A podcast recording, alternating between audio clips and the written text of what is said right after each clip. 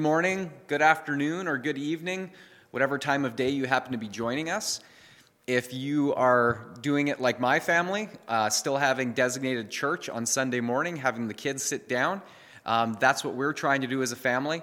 And uh, next week, I'm going to be giving some thoughts on doing uh, family worship to still make church a priority where you sit down, you do church together as a family. Even though it looks different, you're on the couch, you might be in your pajamas, you might have a cup of coffee, but still make worship a priority. And I'm going to have some, some thoughts on, uh, on how to do that and uh, to still make that a part of your regular week together with your children or your spouse or whoever is in your household. And now, if you don't already have your Bibles, uh, please grab that as well. I'll also just mention here that uh, the offering though we're not passing the plate like we normally can, we still want to encourage you to have the opportunity to give of your tithes and offerings. And so we have two ways right now that you can do that. Uh, the one way is you can fill out a check, make it out to Killarney Mennonite Church, put it in the mailbox, uh, address it to Killarney Mennonite Church, box 969, Killarney, Manitoba, R0K1G0, and it will get to us that way through the mail. The other way is you can still come to the church uh, in person and drop your offering off here. There is an offering box in the foyer, and during the office hours of Tuesday to Friday, 9 a.m. to 4 p.m., uh, the church will be open uh, where you can come in if you don't have a church key of your own. So please uh, still continue to uh, give of your tithes and offerings as we serve the Lord and advance his kingdom together. I now invite you to take those Bibles and let's have our scripture reading it's taken from Matthew chapter 26 and verses 36 to 46. Matthew chapter 26, beginning in verse 36. Then Jesus went with his disciples to a place called Gethsemane, and he said to them, Sit here while I go over there and pray. He took Peter and the two sons of Zebedee along with him, and he began to be sorrowful and troubled. When he said to them, My soul is overwhelmed with sorrow to the point of death. Stay here and keep watch with me. Going a little farther, he fell with his face to the ground and prayed, My Father, if it is possible, may this cup be taken from me. Yet not as I will, but as you will. Then he returned to his disciples and found them sleeping. Could you men not keep watch with me for one hour? He asked Peter. Watch and pray so that you will not fall into temptation. The spirit is willing, but the body is weak. He went away a second time and prayed, My Father, if it is not possible for this cup to be taken away unless I drink it, may your will be done. When he came back, he again found them sleeping because their eyes were heavy. So he left them and went away once more and prayed the third time, saying the same thing. Then he returned to the disciples and said to them, Are you still sleeping and resting? Look, the hour is at hand, and the Son of Man is betrayed into the hands of sinners. Rise, let us go. Here comes my betrayer. So far, the reading of God's word. Would you bow with me and let's pray together? Heavenly Father, we unite our hearts in prayer as we lift it up to you from our various locations. Uh, our first prayer this morning is that uh, as we gather, may we still sense the unity of your Spirit drawing us together as we worship you. Uh, it's a challenging time that we are in, Lord, as we are not able to join together in one place as the fellowship of believers. And so we ask, Holy Spirit, do what only you can as you bind us together in spirit and in purpose and in unity. We thank you that you are able to do this. And so, Lord, we, of course, lift our prayers to the concerns of the world around us as we continue to face uh, a crisis. And we we are perplexed at times, and I, I find in myself sometimes struggling of knowing how to pray, what to ask for. And so, Lord, it's at times like that where we know to pray simply according to your will uh, is, is the best way to pray. And so we do pray, may your will be done on earth as it is in heaven. And so, Father, as we, as we consider the trials our world is facing, we pray, Lord, for those directly affected uh, in, in the health uh, of, of, being infected with COVID 19, uh, for those who have lost loved ones from it, and for those who are seeking to treat it. We pray, Lord, that you would lay a hand there and that you would provide the solution. Uh, Lord, it's so easy for man to be wise in his own eyes, and we think we can solve our own problems, and, and, and yet we know that only you are able to provide the answers. And so we ask for that wisdom, Lord. We pray for our government officials. Uh, we pray that you would give them wisdom in the difficult decisions they make in these times. And we pray, Lord, uh, that the day will come where the, the uh, health issues will be dealt with and that measures that have been taken to, to stem the, the spread of the virus, we pray, Lord, that we would be able to return to, to the freedom of assembly, to worship together, uh, and the other freedoms that for so long we've taken for granted. And yet, Lord, now we find uh, ourselves uh, facing times of being alone and isolated. And so we pray, Lord, for this time to end as quickly as possible. We pray for the strength to endure and to be, and to be patient during this time. And we pray, Lord, as well, that we would see the silver lining in all of this, where we see the time of your return drawing ever closer.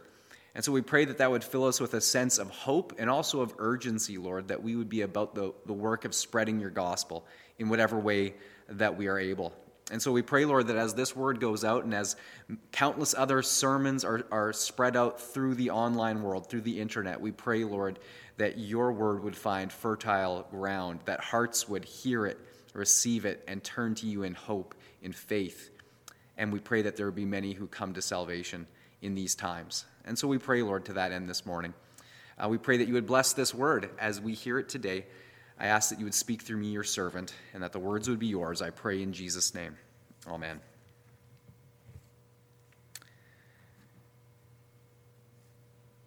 Today's sermon I've entitled Praying in Times of Crisis.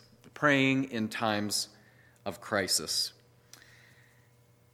19 year old Private James Steagles would jolt awake each day into his living nightmare the front lines of the Vietnam War. Each day in combat brought with it the very real prospect of sudden death or worse, being maimed, blinded, burned, or some terrible combination of all three. Day after day, he would see his buddies cut down around him and terror building within him. All the while, the God he grew up being taught about seemed very, very far away. However, Jim still carried in his shirt pocket the small Gideon New Testament that he'd been given, though he couldn't bring himself to read it. His 20th birthday came and went, and then his 21st birthday. In just over a year of combat, he'd lost track of all of the many buddies that he'd lost and all of the death that he'd seen. Finally, he reached his breaking point, and he knew that he just couldn't go on anymore. So, on the morning of February 26th, 1968, Jim prayed for the first time in over a year, and he prayed for it all just to end. His heart then told him that this was his day. His time was up, and that he would be dead before dusk that very night. And sure enough, just a few hours later, his base came under fierce attack, and then, in the thick of battle, Jim's trained ear recognized the sound of a rocket coming straight towards his position. Three seconds to live is what Jim told himself.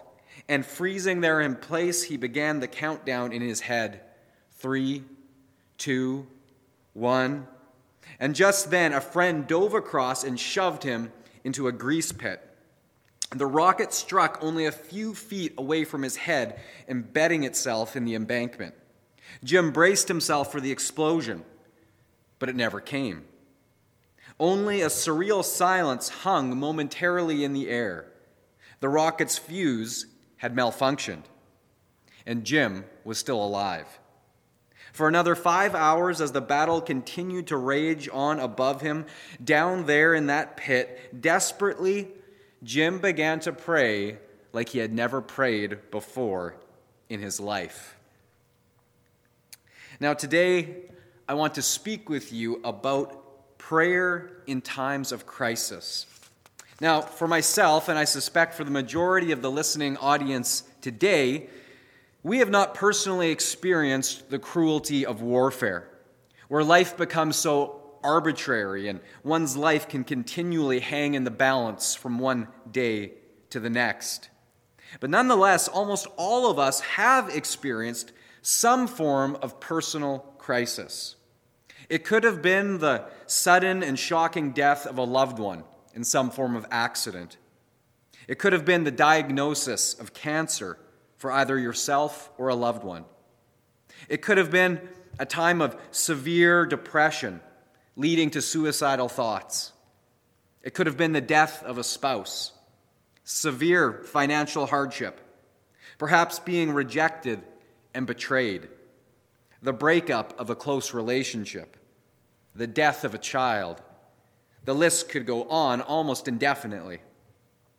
But now, regardless of whatever past crises you have personally faced, the fact is that right now we are all, all of us, are facing an unprecedented global crisis. For today, our generation is being confronted by a, a pandemic, health crisis. And with the subsequent responses to uh, eliminate the spread, is leading us now into an ever increasing economic and social crisis. And suddenly, many of the personal freedoms and things that we've taken for granted almost our entire lives are gone. And we don't know when they're coming back. All we know for certain is that the future is uncertain. And to varying degrees, we are all feeling the pressure of this crisis. Now, though the circumstances of any crisis can vary wildly, what all crises have in common is the uncanny ability to drive us to our knees in prayer and there to cry out to God and seek His face with an urgency that we don't have when times are easy. Throughout the Psalms, we see King David do this repeatedly, crying out to the Lord for help in times of crisis, in times when his enemies are all around him. Another great example of this is the prophet Jonah. He's crying out to the Lord for mercy and deliverance from within the belly of the great fish. But perhaps the most powerful example of all is our Lord Jesus' time of prayer in the Garden of Gethsemane before his crucifixion. Turn with me now, once more, if you don't have your Bibles there already, to Matthew chapter 26. And there, to set the stage for the chapter in verses 1 and 2, we read this When Jesus had finished saying all these things, he said to his disciples, As you know, the Passover is two days away, and the Son of Man will be handed over to be crucified. Now, we see here that the cross did not come upon Jesus by surprise. He knew it was coming. In fact, he knew it all along. And he tells his disciples that directly. In fact, Jesus knew that dying on the cross for the sins of the world was the very purpose for which he had come into the world. And yet, though Jesus was fully God, fully divine, he was also fully man. And so his human flesh and bone and spirit would still, just like each one of us, would still fear the prospect of facing prolonged physical agony and psychological torture upon the cross. You know, the ancient Romans had perfected all of these aspects of torture into the one terrifyingly simple act of crucifixion. And to this very day, Crucifixion stands as the most terrible form of execution ever devised by human minds. It was designed to produce the maximum amount of shame, inflict the maximum amount of pain, and do it for the longest period of time. It was not uncommon for soldiers who were defeated by the Roman legions to crack under the pressure and kill themselves rather than be captured and face the prospect of death by crucifixion. But now consider that when facing the prospect of crucifixion that even the bravest of men would be running away or even taking their own lives on Palm Sunday as Jesus came up over the Mount of Olives, he rode towards Jerusalem and the cross, knowing full well that it was coming.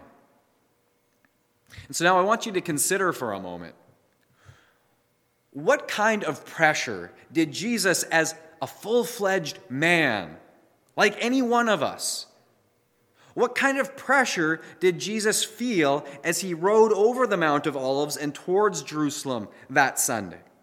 Oh, sure, we know the story well. The crowds were cheering, waving palm branches, lying coats down on the road. It was a big parade. But in the middle of that, Jesus knew that very soon those cheers would turn to cries for blood, and the palm branches would be exchanged for Roman whips.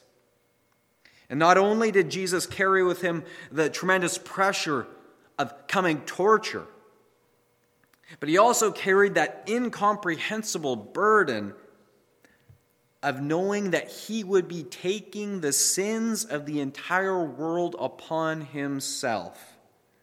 And knowing that in that moment, his father would have to turn his, his face away from him and Jesus would experience separation from his Father for the first time in all of time and eternity. And it is in the Garden of Gethsemane that we see all of these factors coming together to form the perfect storm, the moment of Jesus' greatest crisis, and the hanging in the balance, the history of the entire world, and whether or not we would receive salvation. It all comes to a focal point here in the Garden of Gethsemane. And I believe that as we look closer at this account, there are some invaluable lessons that we can learn for ourselves in examining just how Jesus faced his personal moment of crisis. And so, the first thing that I would bring to your attention today is this Jesus' immediate response to crisis was prayer. Jesus' immediate response to crisis was prayer. Now, this seems obvious to us, but let's look at it a little bit more closely. Matthew 26, verse 36. Then Jesus went with his disciples to a place called Gethsemane, and he said to them, Sit here while I go over there and pray. Now, in saying that Jesus' immediate response to crisis was prayer, I should also say that Jesus' immediate response to every situation was prayer. Whether it was good, bad, or otherwise, Jesus prayed. The parallel account in Luke chapter 22, verse 39, begins the story this way it states, Jesus went out as usual to the Mount of Olives. Now, as usual, Luke is making the point that this wasn't just an emergency 911 prayer session. In fact, Jesus going out to the peaceful garden at the foot of the Mount of Olives for a time of prayer, this was a regular thing for Jesus to do. As usual, Jesus went out to pray. Elsewhere in the Gospels, we likewise see Jesus getting away to spend devoted time in prayer as a regular part of his daily life. Now, far too often, I know at least for myself, I'm a lot less like Jesus and a lot more like Jim in the opening story. Where my first response is to try everything in my own power to solve my own problems and sort of view prayer as a last resort. Now, later on in the account, we see that when the soldiers did come to arrest Jesus, in verse 51, that good old self reliant Peter, well, he pulls out his sword and he slices off the ear of a temple servant. Why? Well, you see, Peter had been sleeping when he should have been praying. And so, Peter tries to fight a spiritual battle with a carnal weapon. And that is the futility of trying to fight our own battles with only our own resources. We are fighting unseen spiritual forces without the help of God in prayer. And until all else has failed, we won't seek the Lord. It's that old rescue 911 approach to prayer. We only call in an emergency. But for Jesus, it wasn't like that at all. The line of communication between himself and the Father was always open, 24 7, and he would make sure that he would have devoted time to be completely alone with his Father. Of course, he would pray and commune throughout the day, as we all can, but he made sure that there was a devoted, dedicated hour set aside where he could be alone to concentrate in prayer and communication with his Father. This wasn't just a 911 call, this was something he did regularly, daily. So for us, the lesson is don't wait only for times of crisis to pray. Make seeking God in prayer your first response to every situation and a regular part of your daily life. Now, secondly, we see that Jesus sought the prayer support of close friends. Matthew 26, verses 37 to 38. He took Peter and the two sons of Zebedee along with him and he began to be sorrowful and troubled. Then he said to them, My soul is overwhelmed with sorrow to the point of death. Stay here and keep watch with me.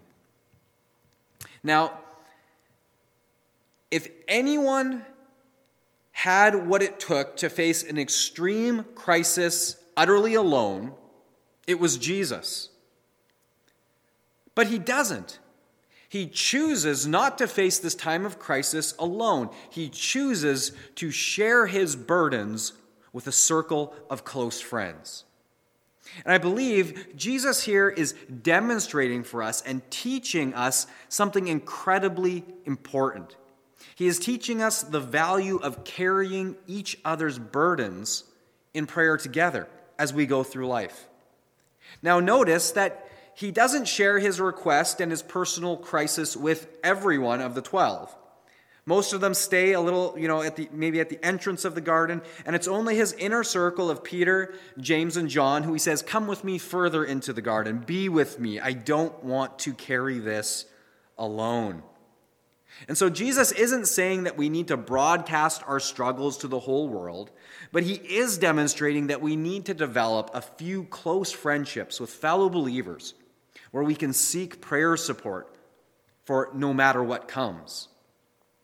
And yet, even as I say this, I, I wonder why is it that I so often find in myself the thought that I must bear my burdens alone?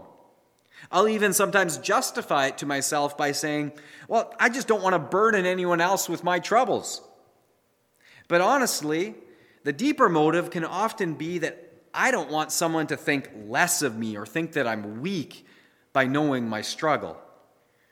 But do we see Jesus keeping a stiff upper lip and hiding his struggle from his disciples for fear that they'll think less of him? Absolutely not.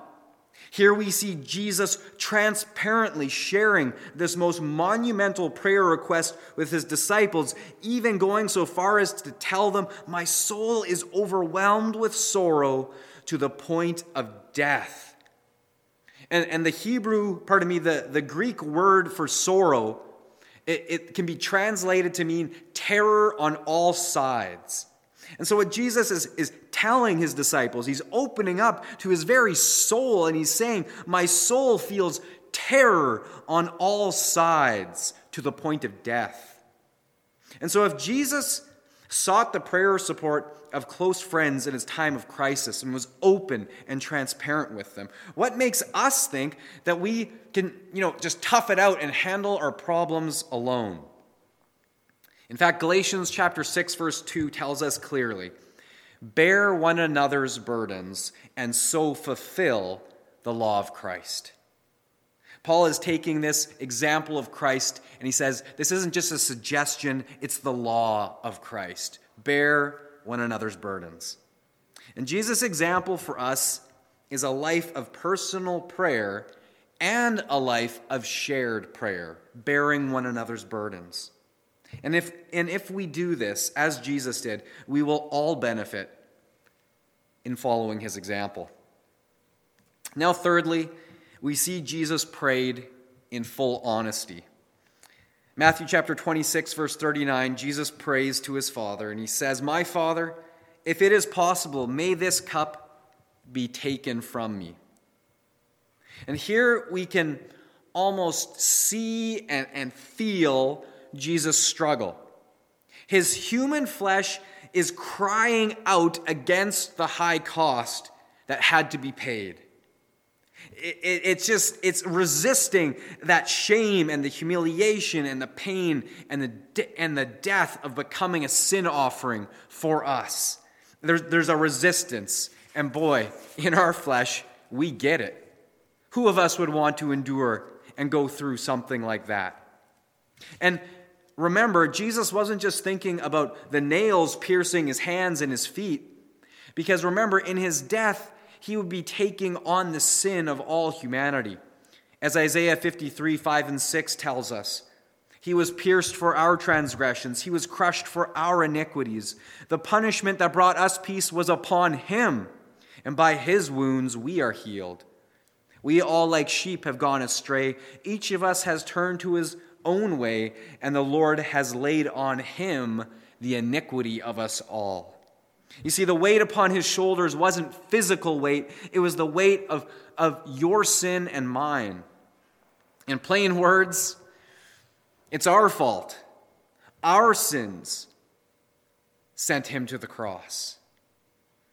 These words by Max Lucado in his book, And the Angels Were Silent, describes the scene well.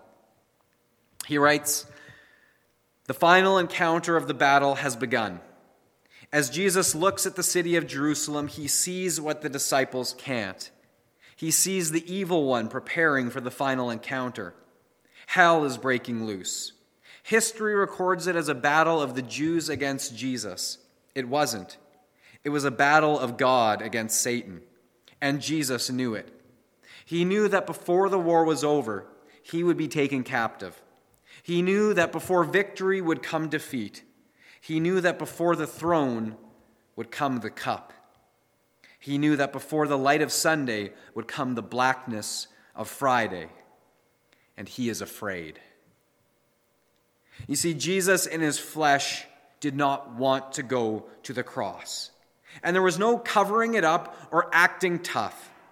Jesus honestly, transparently says, Father, if it is possible, may this cup be taken from me. If there's any other way, Lord, I want it. And what we see here is total transparency and honesty. Jesus shares what is really and truly on his heart. So, as we come to the Father in prayer in times of crisis, don't feel the need to act tough. Jesus didn't. Simply share your struggles with the Lord in full honesty. Bare your heart before Him, just as Jesus did. Now, fourthly, we see Jesus demonstrate that God's strength flies to us through our prayer. Verse 41, Jesus says, Watch and pray that you will not fall into temptation. The spirit is willing, but the flesh is weak. Now, Jesus said this to his disciples because they were sleepy, they were sorrowful, they were afraid. And he, and he tells them, Watch and pray. The spirit is willing, but the flesh is weak.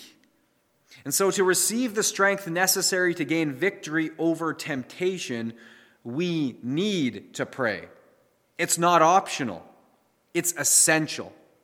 The disciples, the only way that they could overcome the temptation of that time was to, as Jesus said, watch and pray, but they chose sleep over prayer. But now the question must be asked how exactly did that strength fly to Jesus in response to his prayers? Well, turn with me to the parallel account once more in Luke 22, verse 43. And there, Luke gives this astounding detail. And he writes that following Jesus' plea to the Father, an angel from heaven appeared to him and strengthened him. An angel from heaven appeared to him and strengthened him. Now, talk about receiving uh, divine strength straight from heaven. In Matthew chapter 4 verse 11 we see that following Jesus being tempted by Satan in the wilderness at that time angels also came and strengthened him following that ordeal. Now let me ask you, have you ever had a, a moment in your life where you, where you just had this feeling that someone or something outside of yourself, something greater than yourself, something unseen was just there. You know, it might have been right after the crucial moment of a major decision that you had been wrestling with, where you finally know that you, you did the right thing even though it was hard. Or perhaps it was at that moment right after you've just avoided a major car accident, but you still don't know how you avoided it. And you just have this feeling that something else was going on that you have no idea what happened. I know I've been there. Now, for the child of God, we don't need to dismiss those moments as just mere figments of our imagination. In fact, Hebrews chapter 1 verse 14 tells us that God's angels are sent to serve God's children. And you know, I truly believe, I'm convinced that once this life is over, and if God allows us to replay our lives from heaven's point of view, I think we will be absolutely astonished, astounded to see all of the many times that angels were sent from heaven's throne to strengthen us. For just as they were sent for Jesus, so too God's word tells us that they are sent to attend to us in our times of need and to be strengthened. Incredible. We don't know exactly what and how prayer works. All we know is that it does, and that perhaps right now, right where you're sitting, as you're lifting your prayers up to the Lord, whatever you're facing, whatever crisis is in your life, there could be an angel attending you even now. It's astonishing to think that God cares about us that much, and yet He does. He cares for us just as He cares for His only begotten Son and attended to Him in His time of need. And so we see through our prayers, heaven's strength flies to us, and perhaps even in celestial form. Now, fifth, we see here that Jesus' prayer led to submission to the Father. Jesus' prayer led to submission. Matthew 26, verse 42, we read He went away a second time and prayed, My Father, if it is not possible for this cup to be taken away unless I drink it, may your will be done. Continuing once more from Max, Max Lucado's book, And the Angels Were Silent, he writes Jesus knows what it's like to beg God to change his mind and to hear God so gently but firmly say, No. For that is what God says to Jesus, and Jesus accepts the answer. This is the most perfect example of submission ever given or ever will be given. Jesus desired to achieve the will of his Father more than the desire to achieve his own will, regardless of the suffering that that would entail. Richard Foster, in his book Celebration of Discipline, says To pray is to change. Prayer is the central avenue God uses to transform us. If we are unwilling to change, we will abandon prayer as a noticeable characteristic of our lives. The closer we come to the heartbeat of God, the more we see our need and the more we desire to be conformed to Christ. You see, my friends, prayer is not intended to align God to our will. Prayer is intended and designed to align us to God's will. And yes, His will might sometimes involve suffering. But in the end, it is always for our good and God's glory. It's been beautifully said the will of God will never lead you where the grace of God cannot keep you. And so now, sixthly, we see that Jesus' prayer was the springboard for action. Jesus' prayer was the springboard for action. Matthew 26, 45 to 46. Then he returned to the disciples and said to them, Are you still sleeping and resting? Look, the hour is near, and the Son of Man is betrayed into the hands of sinners. Rise, let us go. Here comes my betrayer. We see that these are no longer words of doubt or fear or of uncertainty. These are now words of clear strength and determination for action. Rise, let us go. All uncertainty has been removed. The course is set. Jesus would drink the cup of suffering to the bitter last drop. And in so doing, the course of all humanity, all history was determined right then and there in that battle at Gethsemane. The world would be saved, salvation would flow rich and free. And so we could be saved because Jesus submitted himself to the will of the Father. And that prayer of submission became the springboard for his action to stand up and say, I will face my betrayer head on.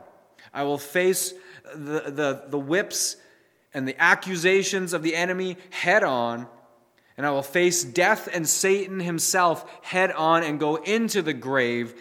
All of this action came from the springboard of prayer. Max Lucado concludes The battle is won. You may have thought it was won on Golgotha, but it wasn't. You may have thought the sign of victory is the empty tomb, but it isn't. The final battle was already won in Gethsemane. And the sign of conquest is Jesus at peace in the olive trees, for it was there in the garden that he made his decision. The course was set. And this was all achieved through the mighty avenue of prayer. And so may we follow Jesus' example to respond to everything in prayer. Secondly, to seek the prayer support of close friends. Thirdly, to pray in full honesty and transparency. Fourth, to remember that God's strength flies to us through the avenue of prayer. Fifth, that prayer leads us to alignment and submission to the Father's will. And finally, that prayer becomes the springboard for action and obedience to the Father. As we conclude, I'd return you now to the Vietnam War and where we last left Jim kneeling in that pit, desperately praying like he had never prayed before. And there, finally, with quivering hand, he reached for the Gideon's New Testament in his pocket. He pulled it out and he began to read, beginning in Matthew. And he, and he began at chapter 1 and he, and he kept reading. And he later recounts When I read Matthew chapter 18, verses 19 to 20, I somehow knew right then that things would be all right. And it was long after Jim returned home following the war, as he visited his wife's grandmother, Mrs. Harris. She told him of a night years before when she had awakened in terror. Knowing Jim was in Vietnam, she had sensed he was in trouble, and she began praying for God to spare his life. Unable to kneel because of arthritis, she had lain prone on the floor, praying and reading her Bible all night long. And just before dawn, she had read Matthew chapter 18, verses 19 to 20, which reads If two of you agree down here on earth concerning anything you ask, my Father in heaven will do it for you. For where two or three are gathered in my name, there am I among them. And she immediately then called her Sunday school teacher, who got out of bed, went over to Mrs. Harris's house, where together they continued in prayer, claiming the Lord's promise as they prayed for Jim. And they prayed until finally, in their spirits, they sensed peace.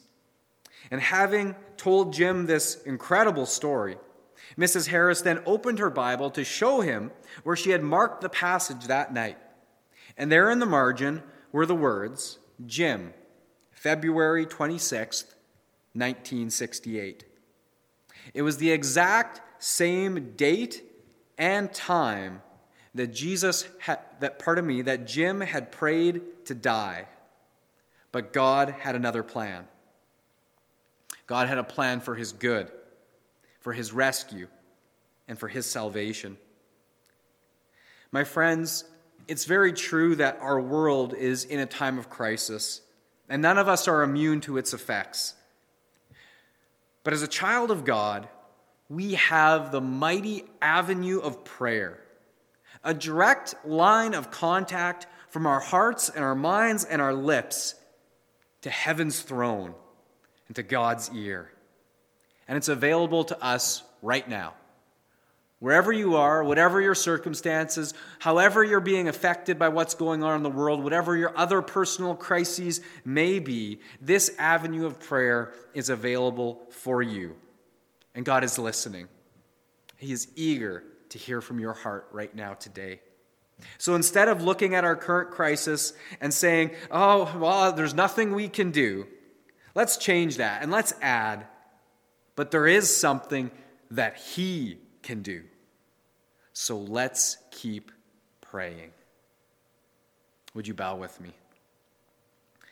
Father in heaven, we thank you that this tremendous avenue of prayer is available to us 24 hours a day, seven days a week, every day of the year. And it is effective in all seasons, but as we've seen in this story, it is incredibly effective in times of crisis.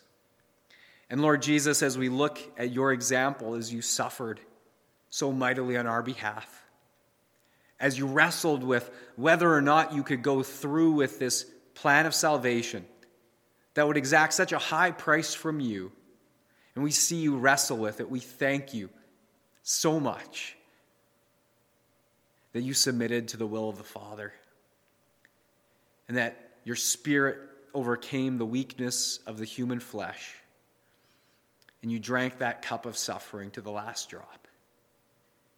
Thank you that that has set us free and that that punishment that our sins deserve was taken upon you in full, paid for in full, and that through simple faith in your sacrifice on our behalf, in receiving you as Savior, that pardon for us is paid in full.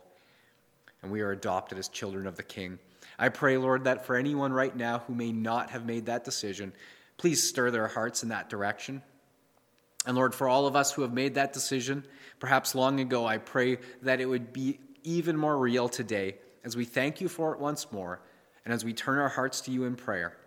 We pray that in these troubled times, Lord, lift our hearts and minds above these circumstances to see that you are still fully in control, that your strength is here for us day by day, hour by hour, and even minute by minute, that your angels wait to attend to all your children as we call on you in prayer, and that you are here to see us through whatever lies ahead in the days to come. And so, Father, we thank you for all of these provisions. Lord Jesus, we bless your name and we thank you for your sacrifice. May we continue to walk in confidence in these days, knowing that you go before us. Thank you in Jesus' name. Amen. God bless you. Have a good week.